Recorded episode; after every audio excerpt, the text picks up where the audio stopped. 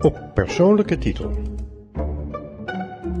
Een gesprek van vlees en bloed, voor de kijker die wil luisteren en de luisteraar die wil kijken. Kijk en luister naar Hawre Rahimi. Dat is een ingewikkelde naam voor ons in Nederland. Valt wel mee. Hawre, Jawre, Friesland. Als ik bel zonder accent, denken ze, u komt uit Friesland. Alleen als ik mijn achternaam zeg, dan denken ze, nee, dat is gek. Hawre, maar dat schrijf je H-A-W-R-E. Ja, maar eigenlijk hoort het H-O-U-R-E te zijn. Hawre, echt zoals Jawre. Toen we op ronde 11 hier naartoe vluchten, daar kan je niet een hele dure vertaler inhuren. En toen is mijn naam verkeerd vertaald en opgeschreven. En aangezien ik geen geboorteakte meer heb als vluchteling, kan ik het ook nooit meer veranderen. Dus, en dat betekent vriend. Dat is wel. Je bent fout vertaald. Het is gewoon vriend. Gewoon als je nu daar gaat rondlopen in Koerdisch gedeelte van Iran of Irak, dan hoor je, hey Hawre, mag ik wat vragen? Hey Hawre, je wordt ook helemaal gek als hoor je continu, hey Hawre. Hawre is gewoon vriend, letterlijk. Hey vriend, dit of dat. Ja. Vriend. Je verraadt onder meer dat je uit Koerdistan komt. Ja, Koerdisch stadje in Iran, niet Koerdistan. Ja, een Koerdisch stadje. Ja, in Iran. Dus geen afstammeling van Cyrus de Grote. De Koerden die zitten al zo lang daar, duizenden jaren. Dus van wie ben ik afstammeling dan? De Mede, dat zijn, in Nederland mede, heb je het is een wet tussen Mede en Persen. Ja. De Mede zijn eigenlijk Koerdische nomadenvolk. En de Persen zijn de Iraniërs en alles daaromheen. En die zitten er al duizenden jaren. Babylonische tijd. Ja. Dat was Cyrus. Er zijn ook verhalen daar dat de Babylonische koning getrouwd was met een Koerdische. Het is wel tussen de Eufraat en de Tigris en de Hof van Mede. Mooi stukje hoor daar. Het oudste geschrift ter wereld, het Gilgamesh-epos, spijkerschrift. Ja, dankzij een Engelse generaal is dat volgens mij ooit door een Koerdische jongen die de grotten alles ging. Zoiets staat me bij, is dat meegenomen, onderzocht. Daar kwam ik in Nederland pas achter, by the way. Leuk hè? Ja, want je groeide op in een stadje in Perzië, Iran. In Iran, ja. Perzië mag ik niet meer zeggen. Perzië was vroeger een hele rijk, hè? Dus, dat was de hele club daar. Klein-Azië aan toe. Perzië bestaat natuurlijk niet meer. Je hebt Iran, je hebt Afghanistan, je hebt Irak. Nou ja, Irak, dat is wat Mesopotamië was, met een stukje Iran. Ja. En dat is onze bakermat. Ja, van beschaving. Grappig, hè? Ja, dus daar kom je. Ja. Ik spreek met de bakermat der beschaving vandaag. Ik heb hier. Kijk, weet je wat het is? Ik kijk altijd vaak wel van, oké, hoe is het nu? En ik niet alleen maar, dit. Ik heel vaak mensen, wat hadden we en dit en vroeger. Ja, het is belangrijk nu, wat heb je nu? Wat ga je doen? Belangrijk ook wat je cultuur is. Juist, dat wel. En wat je heeft gevormd, want dat heeft mij wel gevormd. Maar het is niet zo dat hier geen beschaving is, dat bedoel ik. Nee, oké, maar zo klinkt hij. Wat weet je nog van Iran? Heel veel. Ja? Je spreekt welke taal? Ik spreek Farsi en ik spreek Koerdisch, dus allebei. En Farsi is de taal die daar gebezigd wordt? Precies, ja. Eigenlijk.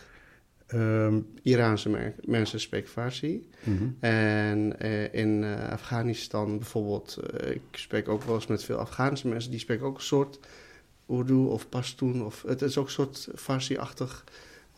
En Koerdisch is echt weer een heel andere taal. Maar wat werd er thuis gesproken? Wat bedoel je met thuis? Bedoel je toen we daar waren? Ja, Koerdisch. Oh, hier in Nederland? Nee, thuis bij papa en mama. Ja, voor mij is dit nu thuis, hè? Maar daar was het Koerdisch. Ja. En op school was het Persisch leren. En je ging daar, hoe woon je daar? Op heel veel plekken. Want het was gewoon oorlog, hè? Dus we hebben 8 jaar oorlog meegemaakt. Het was gelijk oorlog? Het was, ja. Dus de Iran-Irakoorlog begon. Dus Saddam die viel Iran aan. Want er was net de Iraanse revolutie rond die tijd. En die dacht, nou, ik ga nu een stukje hier gebruik van maken. Toen dacht hij, nou, ik ga dat doen. Nou, en ik woon echt 40, 50 kilometer van de grens van Irak. Dus ik heb ook veel Koerdische familie in Irak, hè. Dus jullie waren gelijk aan de beurt? Ja, dus de oorlog heeft heel veel op die hele front afgespeeld. Dus die 8 jaar oorlog, heb ik heel veel gezien, heel veel narigheid. En glazen die naast me dus kapot gaan. Maar het dieptepunt was de chemische aanval van Saddam. Dat was het ergste. Maar voordat we daar komen, je ging daar gewoon als kind naar school? Nou nee, ja. We moesten heel veel vluchten, sorry. Daarom gaf ik dit al, ging meteen weer, ja. Omdat de oorlog alles te maken heeft. Want je ging niet alleen naar school, je ging dan naar die school. Dan vluchtte je weer de bergen in of ergens de bossen in. En dan ging je daar, gelukkig was een oom van mijn leraar. En dan ging je daar naar school. En daarna moest je op een gegeven moment verhuizen naar een andere stad. Omdat alles weer plat gebombardeerd was. En dan ging ik daar naar school. Dus het was niet gewoon naar school. Het was overal en nergens onderwijs af en toe. Maar toch werd er onderwijs gegeven. Zeker weten, ja. Werd er onderwijs gevolgd. Ja. Dus onder hele rare omstandigheden. Ja.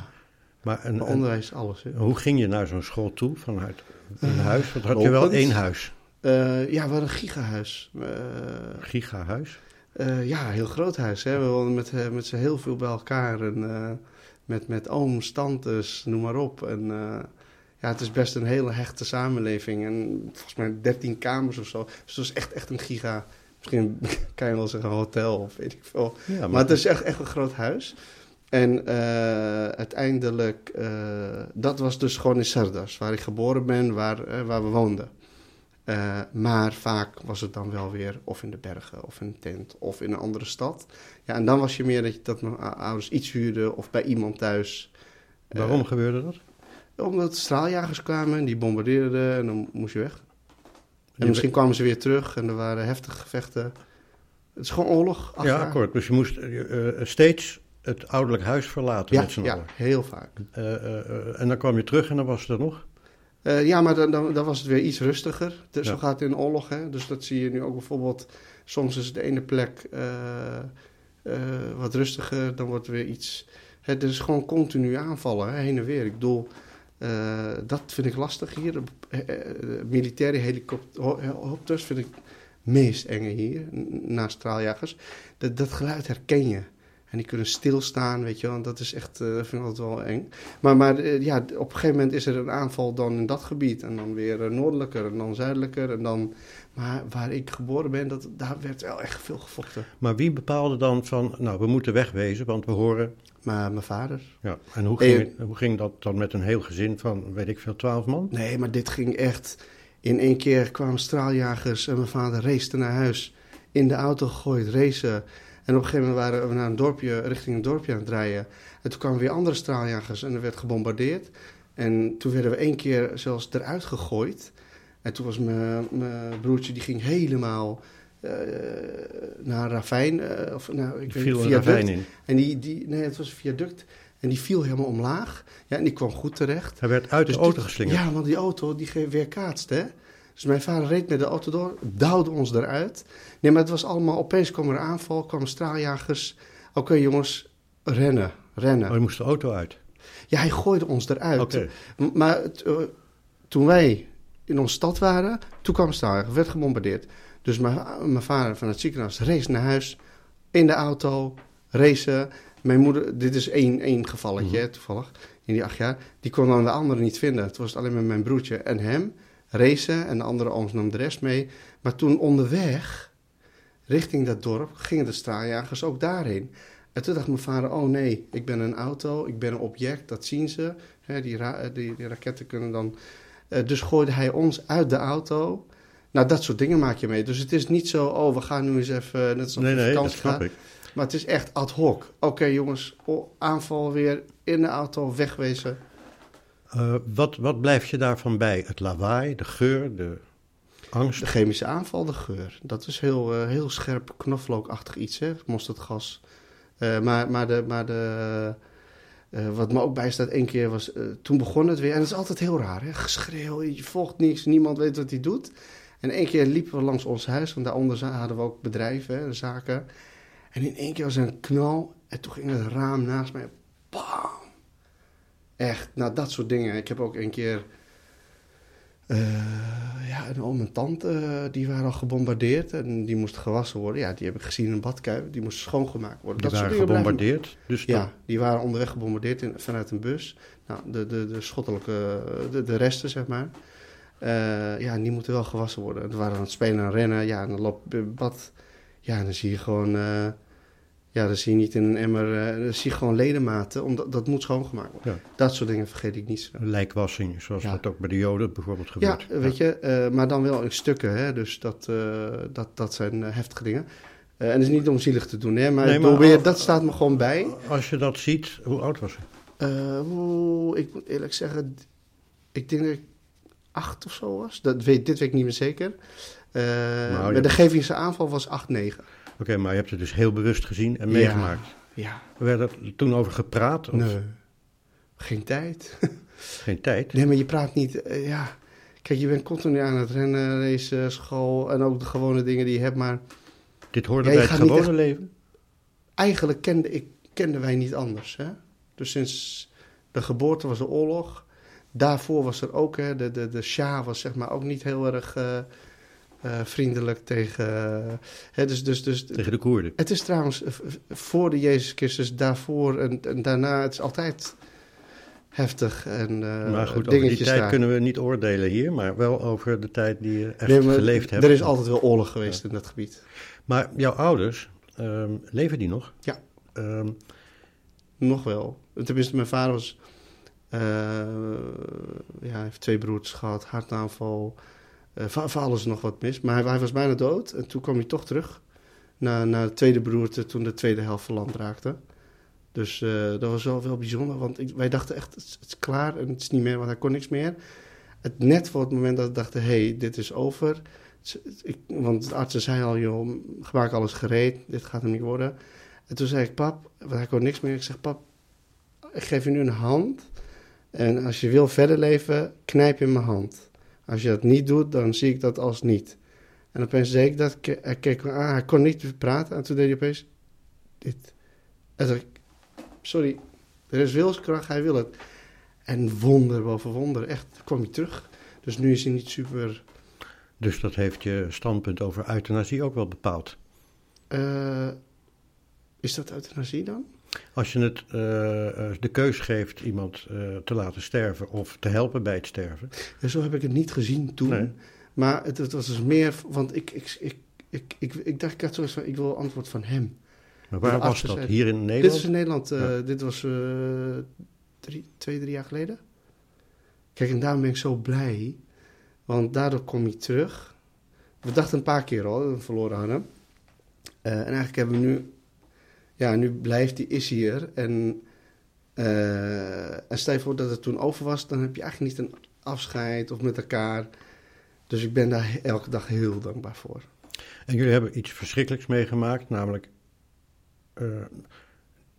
7, 8 jaar. 8 jaar. Oorlog. Ja. Maar die ouders dus al langer, althans, want je hebt 2 golfoorlogen gehad. De golfoorlog, jij bedoelt nu met Kuwait. Kijk, de Iran-Irakoorlog. Dat is geen golfoorlog. Nee, akkoord. Dat, nou. Dat was daarna. Toen waren we in Nederland. Dat is in 91, 92 geloof ik, dacht ik. We hebben gewoon de Irak-Irak-oorlog... waar miljoenen mensen zijn overleden. Ja. 8 jaar lang. Heel heftig. En inclusief gewoon dag in, dag uit. De ene kant op, de andere kant op. En voor het eerst na de Eerste Wereldoorlog... chemische aanval op civiel doeleinde. Dat is zeg maar voor het eerst in onze stad werd gebombardeerd. En 8 maanden daarna kwam Halabja, Koerdisch gedeelte van Irak. En het kwam van een Nederlands zakenman. De meneer Van Anraat, geloof ik, heette die. Ja. Die zit nu vast. En niet meer, hij is vrij. Is die vrij? Ja. Kijk, mijn vader kreeg zijn eerste beroerte direct na die rechtszaak. Fred Teef was trouwens onze officier van justitie. Voordat hij politiek inging... Even terug. Van Anraat was de man die het gifgas leverde aan Irak. Ja, aan Saddam. De zakenman des doods. Ja, zeg maar. Hij is daarvoor opgepakt, ik dacht in Turkije. Weet niet, maar mijn vader was hoofdgetuige. En ik vertaalde brieven. En... Dus hij was getuige in de zaak tegen Anraat, je vader. Ja. Anraat is gepakt en veroordeeld. Ja, kreeg 15 jaar cel. Hoeveel jaar? 15. 15, en dat is alweer zo lang geleden, dus hij is vrij. Ja. Dat is niet zo best, nee. Het recht. Hier, hoe weet je, kijk, er was een Nederlands zakenman, die levert de grondstof aan Saddam, die wordt over ons gebombardeerd. Ik heb het overleefd, heel veel anderen niet. Wij kwamen hierheen, ik dacht ik word arts, net als mijn vader. Ik ga terug en gratis mensen helpen. Dat was mijn gedachte. Nou, het is anders gelopen, ik deed informatica. Maar hier in Nederland, mijn vader zei, we moeten niet vergeten wat er gebeurd is. En we gaan achter de mensen aan die bewust geld verdienen over letterlijk de lijken van anderen. He, want die chemische aanval, die vergeet ik ook nooit meer. Hè? En wat je op straat ziet, dat soort narigheden. En dat is gelukt. En dat was er één. Er zijn er meerdere. Alleen daarna kreeg hij echt een beroerte toen hij uitgenodigd was in het parlement, Koerdisch parlement, ballingschap in Engeland. En toen heeft hij daar een beroerte gehad. Dus toen waren we echt al maanden bezig om hem terug te halen hier. Het over die ballingschap snap ik even niet. Volgens mij is het in Engeland zit een Koerdisch parlement in ballingschap. Okay. En na die uitspraak, hè, mijn vader als hoofdgetuige voor elkaar krijgen dat Frans van Anraat voor het gerecht kwam veroordelen. Dat is toch rechtvaardigheid, hè, in Nederland halen. Zo zie ik het, hè. Mm-hmm. Dat is voor mij belangrijk. Toen was hij uitgenodigd en toen kreeg hij daar zijn eerste beroerte, jaren geleden. Maar ja, dit is dus meer dan, wat is het? Hoe oud is hij? Sorry? Hoe oud is hij? Hij is nu 74. 74, ja. Ja. Nog een beetje jong, hè? Ja, maar... veel zeker meegemaakt. Weten. Ja. En die gifgasaanval... de beroemde gifgasaanval, Halabja zeggen wij hier. Ja, dat was 8 maanden later. Is dat de juiste... Halabja. Dat was 8 maanden later, na de eerste aanval... Dus na een aanval bij ons. Ja. En toen is er niet veel gebeurd. Maar nou ja, hij was getuige in het proces. Ja. Omdat hij die aanval meegemaakt heeft. Omdat wij die aanval hebben meegemaakt. Want er waren meer mensen die... alleen wij kwamen naar Nederland. Beschrijf dat eens. Hoe bedoel je de aanval zelf? Ging. Nou, dat was heel simpel. Er kwamen eerst straaljagers. En nou, wat doe je dan? Iedereen de bunkers in. Gewoon de bunkers in of kelders of wat dan ook. Niet met de auto weg zoals de andere keer. Nee, en ik was aan het spelen toen. Okay. Dus die kwamen aan en dan iedereen paniek rennen, we moeten weg. Het gingen ze weg.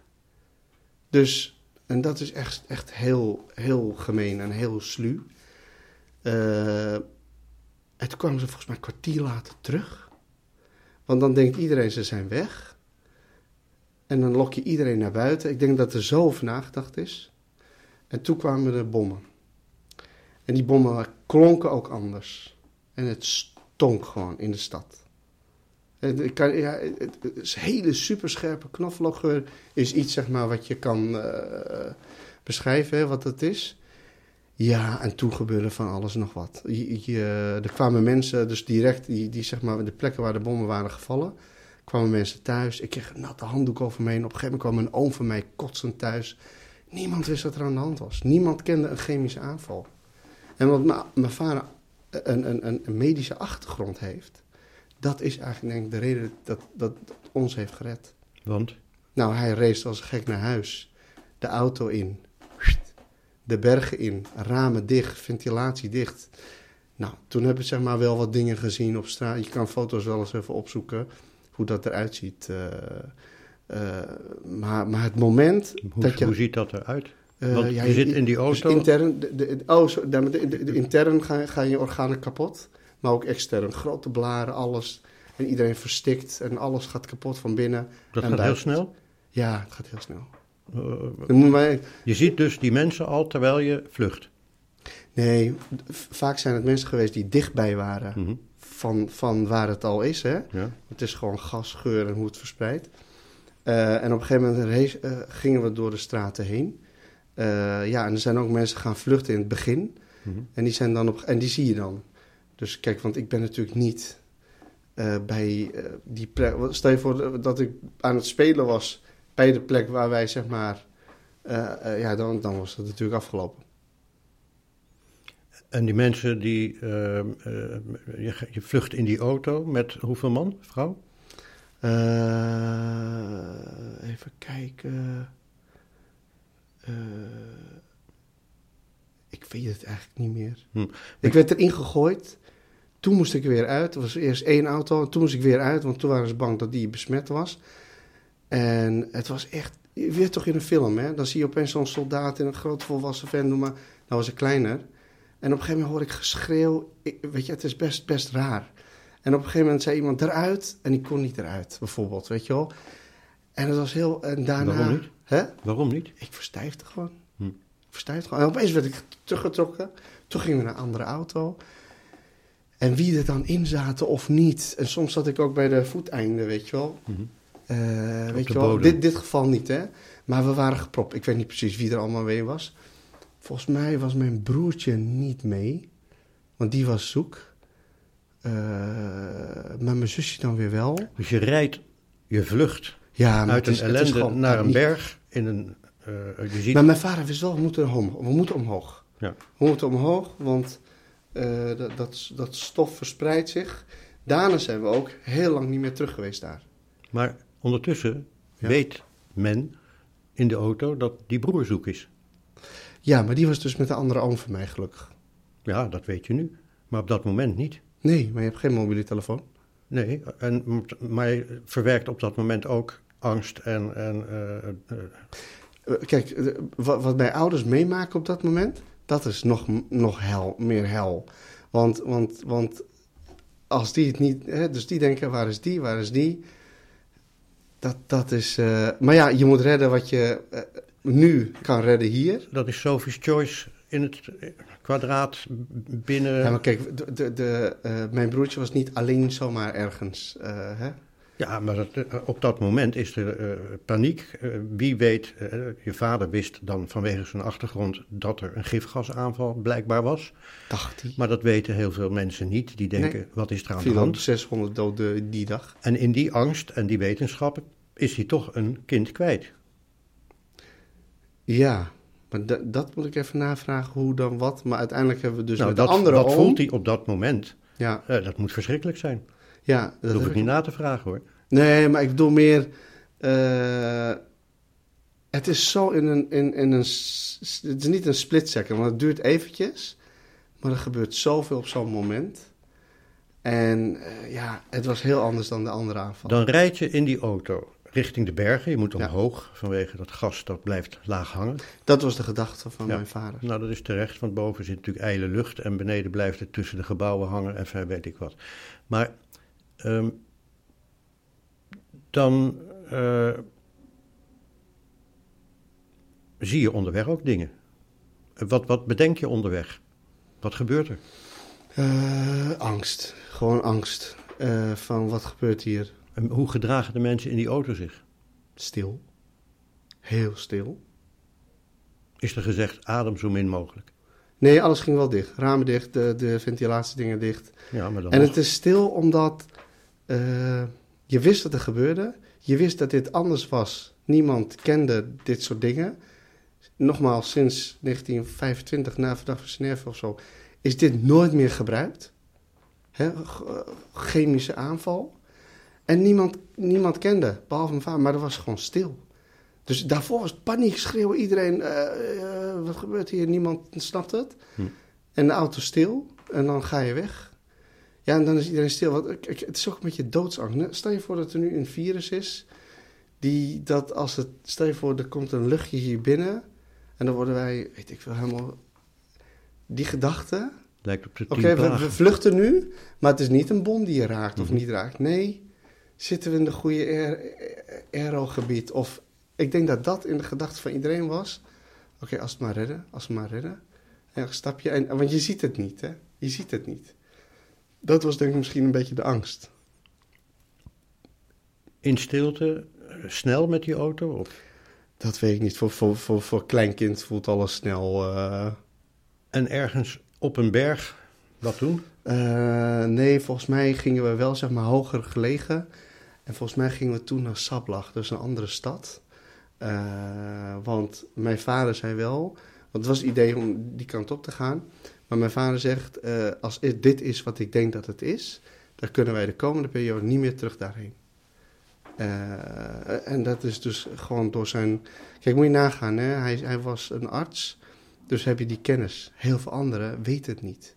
En in Halabja heb je dat mooie standbeeld neergezet. Niet mooi natuurlijk, gewoon vreselijk.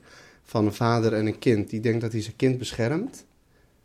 Maar het is niet een bom of een kogel. Het zit in de lucht. Het gaat in je lichaam. Ja, dat is al symbolisch. Dat is ook het symbool geworden voor die chemische aanvallen. Ja, niemand wist wat dit was. Dat is dezelfde Saddam Hussein die eigenlijk gesteund werd... Door ons, door de US. Nou, door ons niet, maar Engeland. Frans van Anraat? Sorry? Nee, Frans van Anraat, de zakenman. Ja, die ook. Ja. Nou ja, dat zijn oorlogsmisdadigers natuurlijk, van na de oorlog. Die zijn natuurlijk gewoon... Ja, het is dezelfde Saddam, ja. Ja. Tenminste, volgens mij... Ja, ja, er zijn natuurlijk wel wat... dingen gebeurd in het verleden qua steun aan bepaalde regimes. En dat is niet alleen in Irak, hè? Dat is ook in andere plekken in de wereld.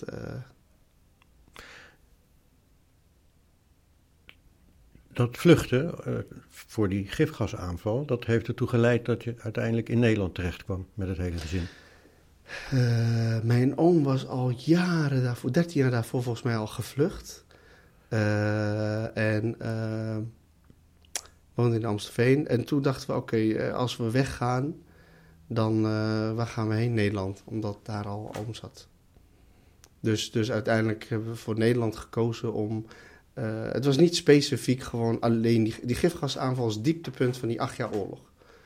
Weet je wel? En op een gegeven moment... even kijken, we zijn 2, 3 jaar daarna zijn we weggegaan. Gewoon ook uit die omgeving. Want voor ons was zo, of volgend jaar kan er weer oorlog zijn. Of dan weer oorlog. En snap je? Dus het blijft altijd... Ik hoor je niet over de moela's. Want er was ondertussen natuurlijk ook een omwenteling geweest in Iran. Die hebben je ouders meegemaakt. Ja, maar ook daarvoor. Ja.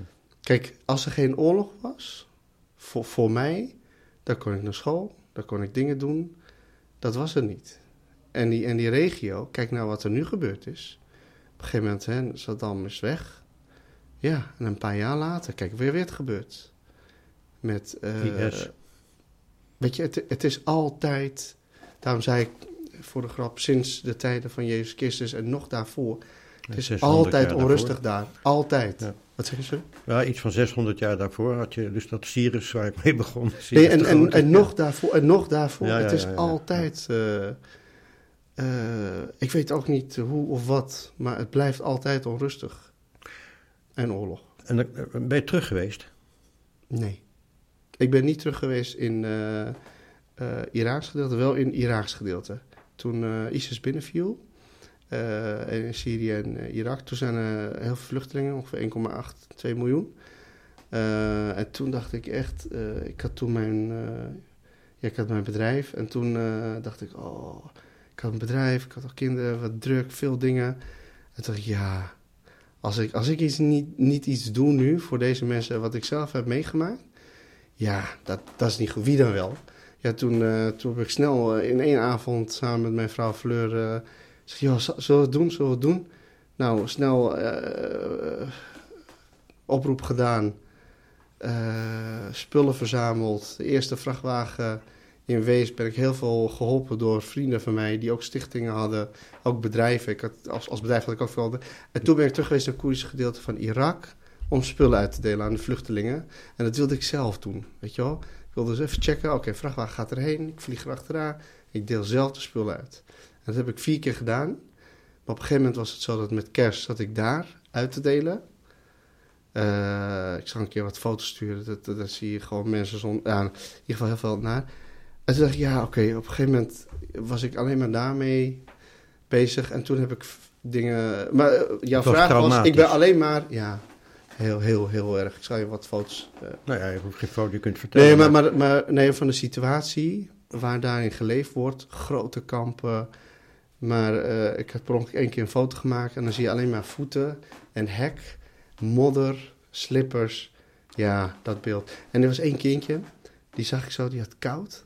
En zei ik, hey, kom. En dit is echt zo'n verscheurde jas. Toen gaf ik hem zo een jas aan. Nou, dat vergeet ik niet. Ik ben benieuwd wat er ooit van die jongen komt. Ik weet niet hoe die heet, maar toen deed ik hem zijn jas aan. Dat vond ik zo leuk. Dat beeld vergeet ik nooit. En toen, dus dat heb ik een paar keer gedaan. En daarna niet meer. Ga je dan niet kapot eraan? Ik kan nu geen oorlogsfilms meer zien, bijvoorbeeld. Dat vind ik heel moeilijk. Dus, maar ook überhaupt mentaal? Nee. Nee, het is, kijk, als ik nu over praat, over nadenk, ik zie die jongen en ik zie andere dingen. Ja, dat doet wel best wel wat met me. En wat doet het? Ja, het doet wel. Ik voel het wel, zeg maar, hier. Ik voel het hier. Ik krijg zeg wel bijna een brok in mijn keel, eerlijk gezegd. En ik weet hoe het is, hè? Dat is het punt. Ja, te veel gezien. Ja. En, heb je daar ook hulp bij? Hoe bedoel je? Nee. Nou, dat is wel makkelijk. Nee, maar verdriet mag je hebben, hè? Ja, maar dat is wel mag meer dan verdriet. Hebben. Ik ben geen slachtoffer, hè? Ik heb nu macht om goede dingen te doen. Ik doe dat. Maar als ik daar ben, ik dacht ik ga het heen brengen. Ik deel zakken uit. Vrachtwagens, hè? Heel veel. Alleen op dat moment, dan zie je zo'n jongen. En die heeft koud. Ik had het vroeger ook koud gehad. Hè. Waren weer, soms valt er 1,5 meter sneeuw. Hè. Dat moet je ook even bedenken. En het is super prachtig weer. Maar in de winter is het super koud. Hè. En je hebt ook wolven daar. En wilde honden. En voor alle gevaren. En toen ik dat jongetje zag. Dacht ik. Oh, ik had toen ook koud. Ik had geen schoenen. Weet je wel. Soms. Of geen sokken. Blaren. Ja. En dan moet ik denk ook gaan vroeger. Ja. En dan raakt het me gewoon. Maar dan raakt het ook met mensen die kinderen die het niet overleefd hebben. Ja, als ik daar zou staan, zou ik mij ook raken. Maar ik kan me voorstellen dat als je dit achter de rug hebt en je moet er naartoe om te helpen, dat het een aanslag is op jezelf en je gezin. Het was, zeker weten. Maar ik bedoel meer op dat moment, ik dacht heel rationeel, goed geïntegreerd, nuchtere Hollander-achtig, denk ik. Sta ik daar, steeds te delen, steeds dingen te doen en de volgende en de volgende. Je kan dat gewoon niet. Ik dacht het rationeel, maar dat is niet wat er gebeurd is. Je voelt het. Ik had moeite met slapen en ik wilde meer, de hele tijd. Maar kijk, we hebben soms in Weesp, zaten we in loods, ooit een krantenfoto, dan zie je een van mijn kinderen onder mijn arm, mijn vrouw naast mij, nog een paar. Ja, weet je wel, en je kon blijven doorgaan, maar je lost niet alles op. Nee, maar je doet iets. Ja, zeker. En je doet tegelijkertijd iets, omdat je destijds ook hulp hebt gehad of ervaren dat het nodig is of iets dergelijks. We hebben geen hulp gehad vroeger. We hebben gewoon gerend, gevlucht. Van je vader? Ja, nee, sorry, maar dat is mijn vader. Hè? Ik bedoel, natuurlijk, zonder hun hebben we niks, maar ik bedoel meer. Er was niet iemand die naar ons toe kwam om ons te helpen in de bergen vroeger. En toen dacht ik, dat was wel goed geweest of mooi geweest. Dus daarom dacht ik, ik moet nu die mensen helpen. Ik weet exact wat hier gebeurt. Ja. Toen stonden de Koerden hier in de Tweede Kamer. Dit waren... Nee, akkoord, maar ik heb het nu even over een andere zaak. Toen de Koerden in de Tweede Kamer kwamen vanwege dat ze op een berg... Sinjar. Ja, voor die mens ging. Dus de Yazidis, Koerden, Arabische, Turkmenen, Arabieren, alles door elkaar, hè? Ja, de Yazidis die daar zaten. Dat, hè, voornamelijk. Ja. Die zaten gevangen op een berg en IS daaronder en die trokken naar boven en de hele wereld keek toe. Er is uiteindelijk een luchtbrug gekomen, geloof ik, of iets. Ja. En ze stonden hier in de Tweede Kamer. Ik heb dat meegemaakt 's nachts. Harry van Bommel, dat hebben we hier in deze aflevering. Ik heb de eerste aflevering geluisterd. Ja. Vertelt hier ook over. Het is dan toch wel een heel andere zaak als je hier in het parlement gewoon even iets voor de MKB'ers moet regelen. Ja, wat een overgang. Als MKB'er kun je ook goede dingen doen, hè? Ik heb heel veel MKB'ers die me steunden. Er was een bedrijf in Weesp, Wim Bos. Hij zei, joh, wat gaan we doen? Ik help je. Andere stichting, Harif. En die zeiden, joh, het zijn MKB'ers, hè? macht om goed te doen. En ik zelf ook, hè? Dus vergis je niet. Hm. Je hebt een vrouw en kinderen? Ja, Freur en 4 kinderen. Niro, mijn zoon van 14. Nederlandse vrouw? Nee, ja, zij is gewoon Hollands, zeg maar, qua... zij is gewoon Nederlands. Nee, zij is Colombiaans. Geadopteerd door Nederlandse ouders toen ze 2 dagen oud was. En ze is zo, ja, gewoon heel Hollands. Maar ze ziet eruit als een Chibcha-Indianenstam. Ik vind het nooit leuk dat ik zeg. Maar ze ziet gewoon wel echt Zuid-Amerikaans uit. Mooie Indianen. En, dat is niet verkeerd, toch? En we zijn sinds 6 VWO samen. Want? En even kijken. Dus, Niro is mijn zoon 14. Luna is 11. Emilia is 8. En Feline is 6. Dus 4 kinderen. Heel gezellig thuis. Ja. Ook 6 uur 's ochtends. En ik hoor tussendoor een opleiding noemen. Informatica? Nee. Mijn zoon die doet 2-talig VWO. Ja, en zelf, wat heb je gedaan? Ja, dat is al trouwens grappig. Ik zat in Amstelveen op school. Ik sprak natuurlijk niet goed Nederlands. En ik wilde naar HVWO, of VWO eigenlijk. Maar ik had een belabberde toets. Toen zei die leraren, als jij het kan, dan mag jij. Toen heb ik VWO gedaan, op het Saddam Hussein. En gehaald uiteindelijk. En toen ben ik informatica gaan doen op de VU. Ik zei net tegen die jongens die bij me waren. Ik zeg, laat je nooit vertellen dat je iets niet kan. Ze zeiden ook tegen mij, je komt nooit in de Tweede Kamer. Heel veel mensen. Maar uit die situatie gered. Goed, natuurlijk een vader die goed opgeleid was. Andere taal, Nederlands. Ja. Komt ineens op je af. 8, 9 jaar. Dan ga je hier naar school. Ja, ik was op mijn 11e. 11 zelfs? Ja. Maar natuurlijk was een paar jaar tussen, ja. Ja, toen ik hier aankwam, dacht ik, hé, alles is hier van goud. Wow, er komt geld uit de muren, wat de hel. Maar ik had echt zoiets van, jeetje, dat dacht ik. Alles schoon was, alle straten, geen vuiltje. Nou, dat was toch iets anders. Maar dat is niet erg. Maar toen dacht ik, wow. Maar voor mij was het dus standaard dingen. Kijk, we kregen op een gegeven moment volgens mij eindelijk een huis. Ik kreeg, volgens mij kreeg 1500 gulden met z'n 5... En we hadden eigenlijk niet zoveel. We hadden niks. En dat was gewoon... en mijn vader zei, studeren, maak er wat van. Alles wat je doet, ga alleen niet de politiek in. Dat is echt, dat zei hij. Ja, maar dat begrijp ik. Als je uit die situatie komt. Maar dat heb ik ook nooit gedaan. Bedrijf, allerlei dingen gedaan. Mensen in dienst. 15 in totaal op een gegeven moment. Jarenlang. En daarom ben ik heel blij met MKB, woordvoerderschap hier. Want ik heb heel veel connecties. Bij de VVD op plaats... Nummer 44. Ja. Mooi getal. Nee, maar ik heb... 144. Nee, 44. Oh, 44. Gewoon even 4 vind ik mooi. Oh, ja, okay. Maar ik kwam er niet meteen in. Nee. Dus na een jaar ongeveer... toen schoven wat mensen door naar het kabinet. En toen werd ik gebeld dat het zou kunnen. Ja, toen dacht ik... Oké, wauw, we gaan ervoor. En dan heb ik in ieder geval 3 jaar in plaats van bijvoorbeeld 2 jaar. Want dan kan ik zoveel mogelijk proberen op te boksen. En wat ik na deze 3 jaar doe, ik weet het niet. Ik tel de dagen, dus als je bij mij op kamer komt, altijd welkom. Dan heb ik 143 dagen staan nu. En dan schrijf ik, en dat komt door Wouter Koolmees. Die had, een buurvrouw van mij, die gaf een artikel. En die zei, Hawre, vergeet niet, kijk, Wouter Koolmees, die schrijft de eerste dag, en de laatste dag, dat is leuk. Maar daartussen moet je ook leuk zijn. En problemen, kom maar, ik los jullie op. En kijk, hij is natuurlijk niet van mijn partij, maar ik vond hele mooie, zinnige, goede dingen. En dacht ik, weet je wat? Ik tel de dagen, zolang het leuk is, en ik goede dingen doe. En als jij over 5 maanden langskomt, dan staat 5 maanden bij mij. Dan vind ik het wat minder leuk. Dus dat is gewoon psychisch iets van elke dag, oké, weer leuke dingen doen, goede dingen doen, fixen. Ik heb, in die 43 dagen zijn ook heel veel dingen voorbij gekomen. Heel veel ondernemers over het hele land. Ik vind zelf hele goede dingen die nu al gebeuren. Dat vind ik wel leuk.